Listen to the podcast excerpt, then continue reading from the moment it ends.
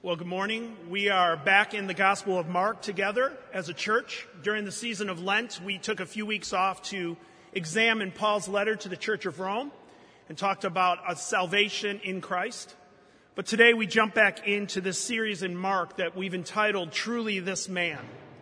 And in this series, our hope each week is to look at a passage and ask the question, who is Jesus and why did he come? And today we're going to look at Mark 6 together as a congregation. But before we do, let me just pray for us. Father, I thank you that you know each person here. You know the morning we've had.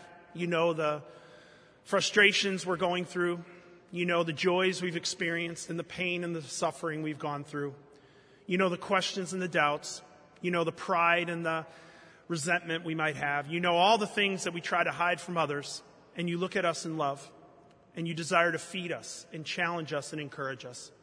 Father, thank you that you can meet each one of us where we are uh, by your Spirit during this time.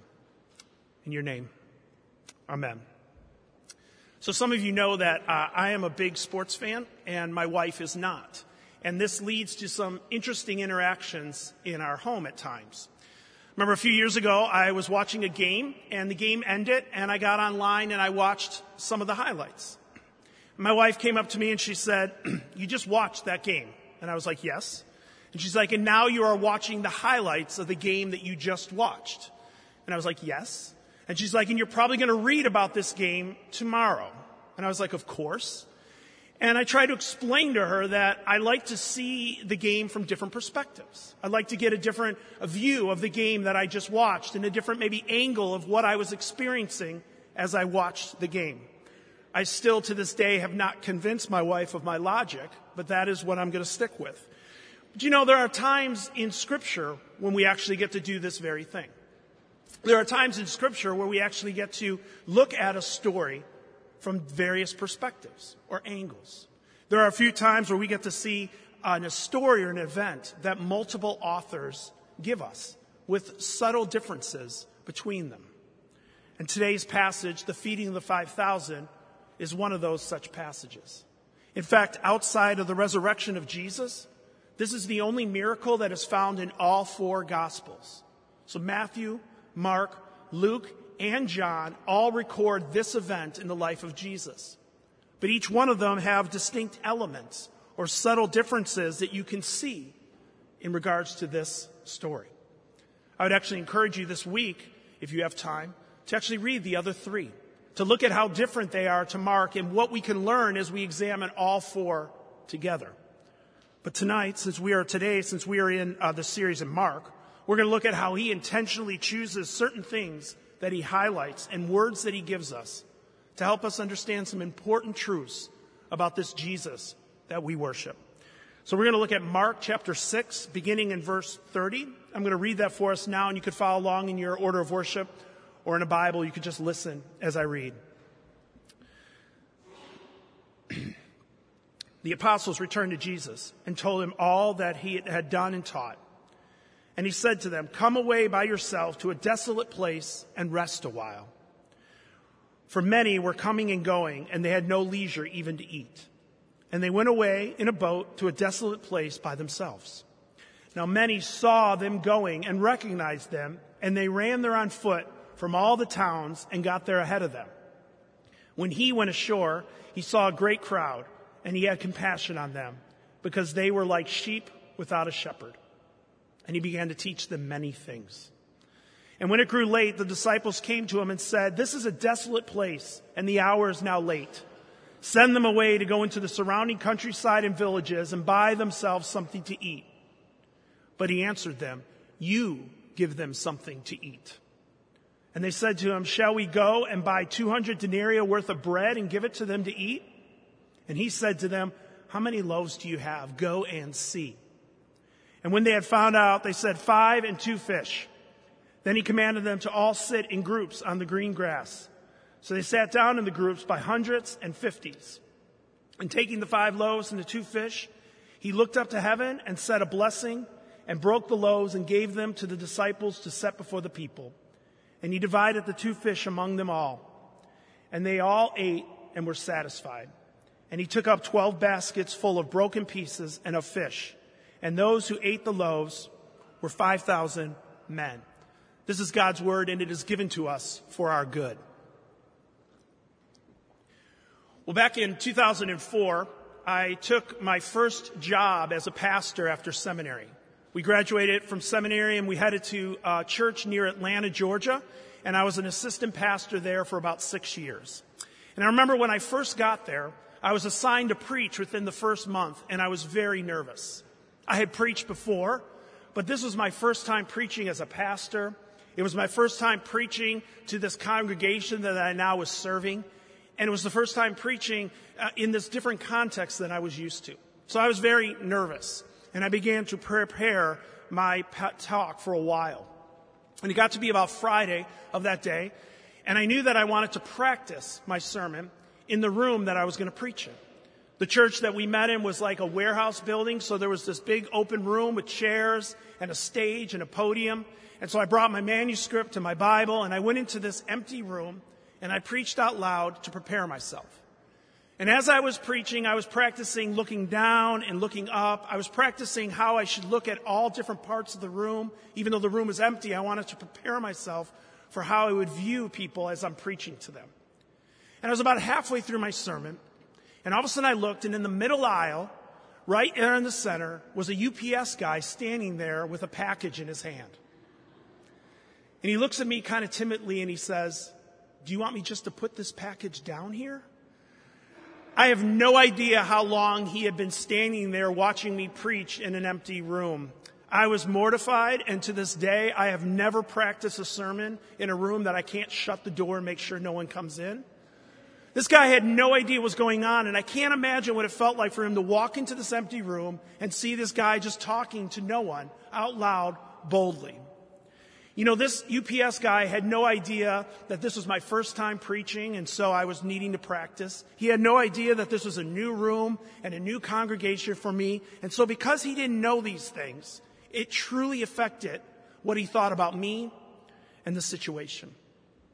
Well, I share that as an illustration to what I think is going on in this passage before us today. As I've already said, this series in the book of Mark is about who is Jesus. And each week we examine how Mark reveals Jesus to the crowds, to the disciples, and to us as well. And again and again and again we see confusion and misunderstanding about who is Jesus and what he is doing. Here in our account, we actually see the crowds are still excited and growing in interest of Jesus. Fascinating story. I can't imagine what it looked like to see Jesus in a boat with his disciples while the crowds are running alongside the lake to get to the other side to beat him there, to listen to him. What we also have, though, here in this section is that the, the disciples themselves miss the significance of what they are witnessing. In the feeding of the 5,000, the disciples get a firsthand glimpse of the compassion and the power of Jesus, and they miss it again. In this feeding, we see the kingdom of God coming through Jesus as the Son of God, and it goes right past the disciples, and they miss it again. In fact, in the very next section in Mark, which I believe Pastor Aaron is preaching on next week, we hear these words that Jesus said about the disciples. They did not understand about the loaves, but their hearts were hardened. What we have in this account is an amazing miracle of Jesus. This story Mark records shows once again Jesus doing very powerful things. He takes five loaves and two fish and he feeds thousands of hungry people. And often when Mark describes a miracle of any sort in his, in his book, he also gives us the response to the miracle a response of awe, of amazement, of fear, of wonder. But here in this account, we see no response at all given. No one seems to notice the amazing thing that Jesus does. Now, perhaps the crowds just thought that Jesus had some bread in the boat and he was just feeding them with the resources that he had. But we know the disciples saw this as a miracle they saw firsthand what Jesus did, and they missed the miracle completely. Why? Well, I think at this point, the disciples still had a wrong view of who Jesus was. They still were looking to Jesus to be the, the leader to, to help fight against the Roman power of the day. They saw Jesus as this great teacher, this great role model, this great guy, this great leader. But they did not see him yet as he truly is the Son of God, coming to bring God's kingdom and power into this broken world. Now, we can't escape the call to ask ourselves, are we any different than the disciples today? How often is our view of Jesus not complete? How often do we, in, in our actions and in our thoughts, just treat Jesus like he's just a good example for us to follow? Like he's a good teacher for us to learn what to do or not do? Like he's a guide to help us get what we want? You know, maybe some of us in this room today are a little hard hearted or jaded when it comes to Jesus. Maybe some of us are so longing for Jesus to do something for us in our lives that we're missing the true nature of Jesus because we're looking for something that he hasn't promised to give us yet. You know, if you were with us last week in church, I made an announcement about a new course that we're offering here as a church called Christianity Explored. And in a, in a few weeks, actually starting next week, we're going to have a dinner. And then for eight weeks, a group of us are just going to look at who is Jesus and why does he matter. And I want to encourage you, if you or you know someone who would like to learn and just explore together with a group of people who is Jesus, please talk to me. I would love to walk down that path with you about trying to understand who is Jesus and why did he come. But whether you are new to the church or new to Jesus, or you don't remember a day that you haven't been in church, we all have to be aware of how easy it is to miss Jesus, to miss the rich truths of who he is in our day to day lives. Mark has this perspective on this feeding of the 5,000, and it's important for us to see what he's trying to get us to understand about Jesus. And the way that we can get at this is by looking at the context of where Mark has placed this story and what's surrounding this story in his gospel. You know, we cannot miss the story that Mark told just before this one in his gospel. It's been a while since we as a church have been looking at the gospel of Mark, but the last time Pastor Aaron preached, he preached about King Herod's feast of exotic fanfare and dancing girls that ended with John the Baptist's head on the platter. Now, the contrast between these two meals is very clear. The food is different, the crowd is different, and the host is especially different. Unlike Herod, whose banquet had the primary purpose of trying to bolster his position before the crowds, Jesus in this banquet is looking to minister to the needs of the crowd. Jesus' compassion on the multitudes and the manner in which he satisfies them is in dramatic contrast to Herod's self-seeking deadly party. And as well, contextually, we can understand something when we see how Jesus describes the crowd that he sees. In verse 34, when Jesus says, they are like sheep without a shepherd. This is a biblical allusion that we find throughout scripture about people of God not having a leader or a king to help guide them and provide for them. We know that King Herod is not even a true king, and he's definitely not leading these people down the right path. And we also know again and again, you could read in the passages in the Old Testament about God's people having no leader or shepherd in their life because the shepherds fail at their calling. In fact, the passage that Kelly read to us in the Old Testament from Ezekiel about God being our shepherd to lead us, the reason God has to do that is earlier in Ezekiel 34, he says, the shepherds that were supposed to lead you are only feeding themselves and not you. So God had to step in because they were a leaderless, empty folks that needed direction. You know, Mark wants us to see here in this story what another gospel writer says in words Jesus is our good shepherd. Jesus is what we recited in our assurance of pardon today. The Lord is my shepherd. He leads us. He restores us. He protects us. Jesus is the true shepherd that satisfies us completely. In what he does and who he is, he reaches out and serves needy sheep like you and me. The scriptures over and over again call us sheep. And sheep are particularly non self sufficient. They are utterly dependent upon the shepherd for protection and feeding. The shepherd serves as a protector, a physician, a provider, a leader, and an owner. And sheep are dependent upon the shepherd for absolutely every part of their lives. And the fact that we don't live like this is true doesn't change the fact that it is true. The fact that the world tells us you can do and be whatever you want and you don't need anyone to lead you and help you and guide you, just do it on your own. The fact that we don't often want a leader because it might tell us, he might tell us to do something we don't want to do. The fact that we think we've got it all together and that we're not like sheep, in fact, we're in control, doesn't change the reality that not only are we sheep, but that we need a shepherd to come and lead us and eventually die for his sheep to give us life. We have a God who loves us enough to die for us, who cares enough for us to do whatever it takes to lead and guide and protect us. Here in our passage, we see Jesus sees the crowd, and Mark uses a word he doesn't use often that Jesus has deep compassion towards the crowds. This word compassion literally means he was moved to the bottom of his being.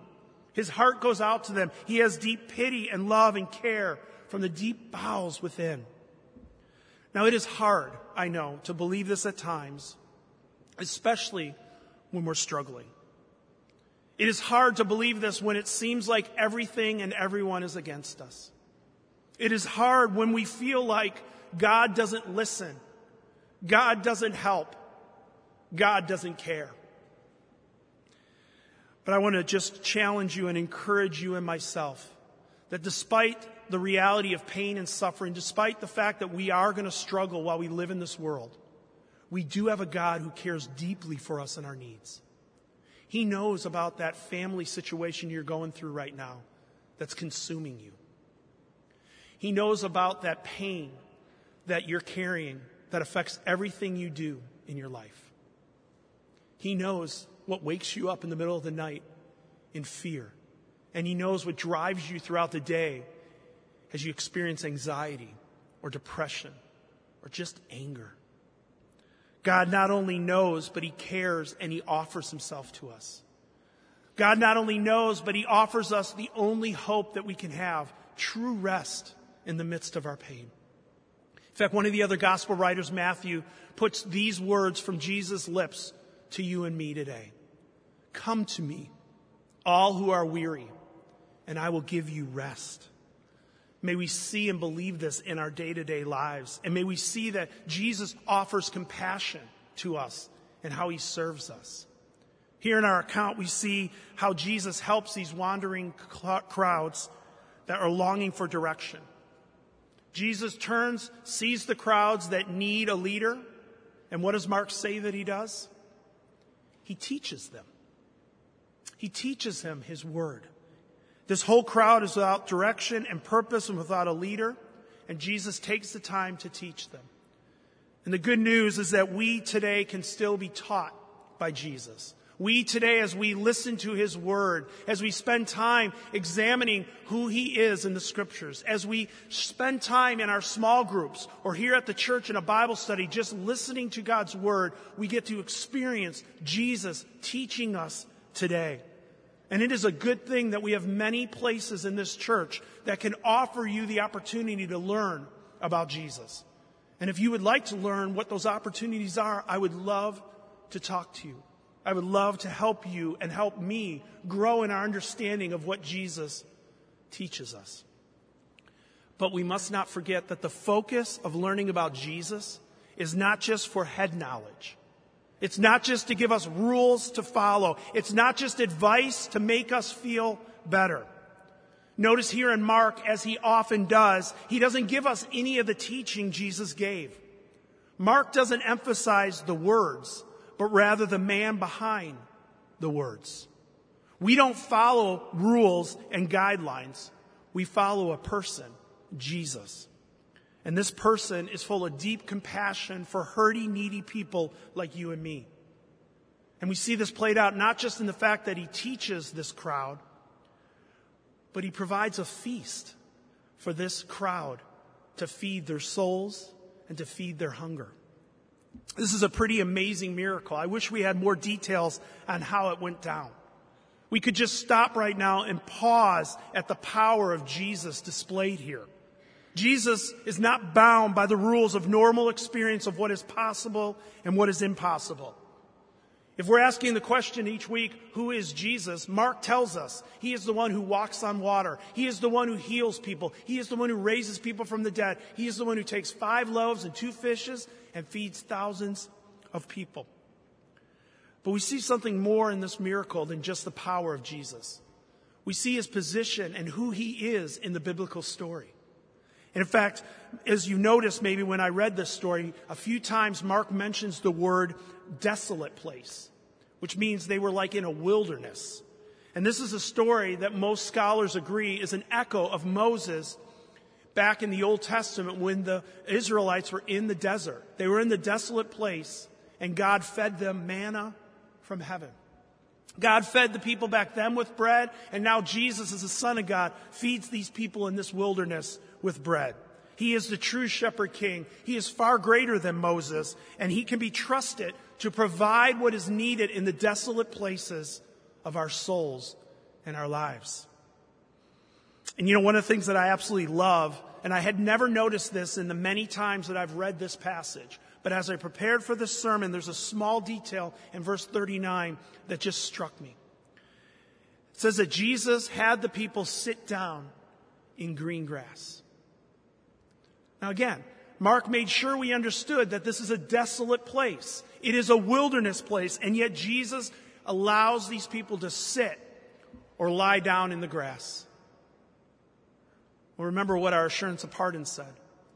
The Lord is my shepherd. I shall not want. He makes me lie down in green pastures.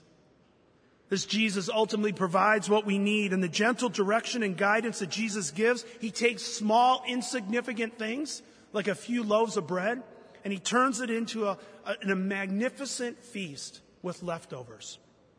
And how does he do this? How does this come about? How does he minister to this crowd of lost and longing sheep? Well, I like that we kind of get to see this interaction between him and the disciples. We read that, you know, disciples come to Jesus after he'd been preaching for a long time, and he says, Jesus, uh, we need to send them away. We don't have any food. He, they need to go to the villages and, and provide, get them food because they're going to be hungry. And Jesus says to them in verse 37, You give them something to eat. Now, why does Jesus say this? What is this all about? Well, I think Jesus wants the disciples to see the need, to see the crowds and not just try to send them away, to perhaps grow in their compassion towards them like Jesus had, to see others' needs more important than their own needs. And that's why perhaps Jesus turned it on them and said, You give them something to eat. Now, I have to tell you that there's a part of this passage that has always bothered me. And as I began to prepare this week and look at some commentaries on this passage, I actually got more bothered by this very thing. I read in a few commentaries how wonderful it is that Jesus sees that these disciples are tired and he offers them rest. How our God cares for us to have rest. And this is true. But in this account, at the beginning, the disciples are tired and they are hungry. They've been on mission serving God's kingdom and now they're back with Jesus and Jesus knows they're exhausted and he says, come, let's go away to a desolate place and let's rest. But we know what happens. They get to the spot they're supposed to rest and instead the crowd overtakes them. Now, if I was one of the disciples, I would be very frustrated at the crowds. And I probably would be very frustrated that Jesus didn't just ignore the crowds and do what he told me he was going to do give me rest. It is hard, right? When we feel drained, when we feel exhausted, when we feel down, and yet God still calls us to serve someone else. It is hard when life is rough and life is painful and life is a struggle, and yet God still says, I want you to love them. It is hard that we are called to love God and love our neighbor as ourselves. The great commandment, what all the law is summed up in, is the fact that we are to love others like we love ourselves. And this is what Jesus is teaching the disciples here. What did they want? They wanted to be with Jesus, they wanted to rest, and they wanted food. And what are they having to do now? Be sent by Jesus to give the food to the people that are there. Jesus graciously challenges their self centeredness, and he challenges yours and mine as well. Often in our lives, in different situations, he looks to us and he says, You give them something to eat. You serve these people. You sacrifice for these people. Now, just to be clear so that you don't get discouraged and think that Jesus is asking too much of you, let me just let you know he is 100% giving you way too much than you can do. The minute Jesus placed the responsibility upon the disciples to feed the people, Jesus was showing that they did not have what it takes to meet the needs that he calls them to. They honestly could not do what they were asked to do unless Jesus did what he did. And in the same way, we cannot do anything that we're called to do by Jesus without his power providing what we need. The more we realize that we do not have what it takes the more we realize that the little we have, the weakness we feel, the failures we've experienced is exactly what Jesus uses to help others. The more we will be able to affirm, like the apostle Paul said in one of his letters, when I am weak, then I am strong. Brothers and sisters, in the hands of Jesus, the insignificant becomes significant. I mean, think about this miracle here. Jesus did not need five loaves and two fish. He could have just provided all the bread from thin air. But he takes the little that the disciples have and multiplies it and serves the people around them. Jesus often uses the inadequate resources that you and I have for his kingdom and for his glory. And we need to rest in that, not in our strength and in our ability, but in our weakness and in our struggles. And what I love is at the end of this account, the very thing that Jesus called the disciples to do, they actually do. Right? Jesus tells them, you give them something to eat. The disciples say, how can we do this? It's going to cost us way too much. Jesus says, well, what, what do we have? And then he takes and he multiplies all the food. And you could read in Mark that he gives the food to the disciples to give to the crowds. So the very thing that he told them to do, they end up doing in the end.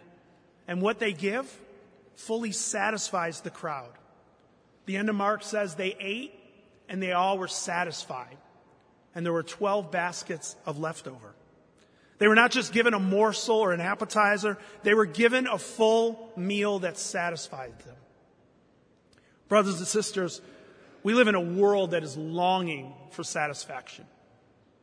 All of life seems to be the pursuit of satisfaction for many of us relationally, vocationally, financially, and personally, often we are never satisfied.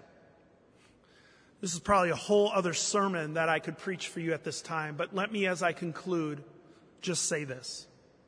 True satisfaction will not be found in your job ever. True satisfaction will not be found in that relationship you have or that relationship you long for. True satisfaction will not be found through this church, through your friends, through your health, through your abilities, through anything else but Jesus and Jesus alone. When we begin to believe that the true satisfaction we need and we long for is provided for us by our good shepherd, man, would that motivate us and strengthen us and prepare us to serve him. May we be people that believe our good shepherd continues to satisfy our needs and may we realize that we and the world around us is longing for a shepherd to lead and guide us. And we have the good news that Jesus is the good shepherd who gives us everything we need. Let us pray. Father, we do thank you for your Son and for his work for us on the cross and for his love for us and guidance and grace. Father, may we rest in that and may we believe that you continually love and feed us today, even as we get a, small glimpse of this as we are about to take of this feast that you provide for us. Father, thank you for your love and your care for us. In your name, amen.